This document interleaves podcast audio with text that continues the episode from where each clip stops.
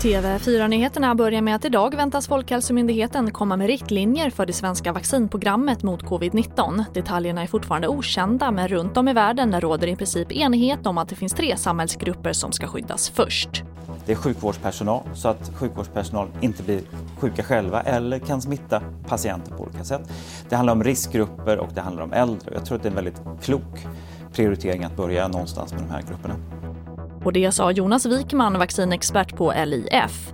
Och i eftermiddag håller socialminister Lena Hallengren med flera en pressträff om den svenska vaccinstrategin. Och den kan du följa på TV4 Play klockan 14.30.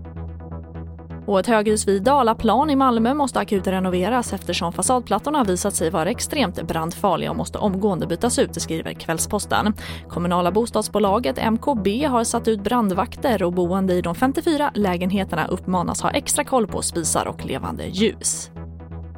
Och stora skogsbränder härjar i sydvästra Spanien. Enligt lokala myndigheter har minst 3 200 personer evakuerats och helikoptrar och hundratals brandmän bekämpar elden. Skogsbränderna startade i torsdags och har spridit sig till ett 10 000 hektar stort område.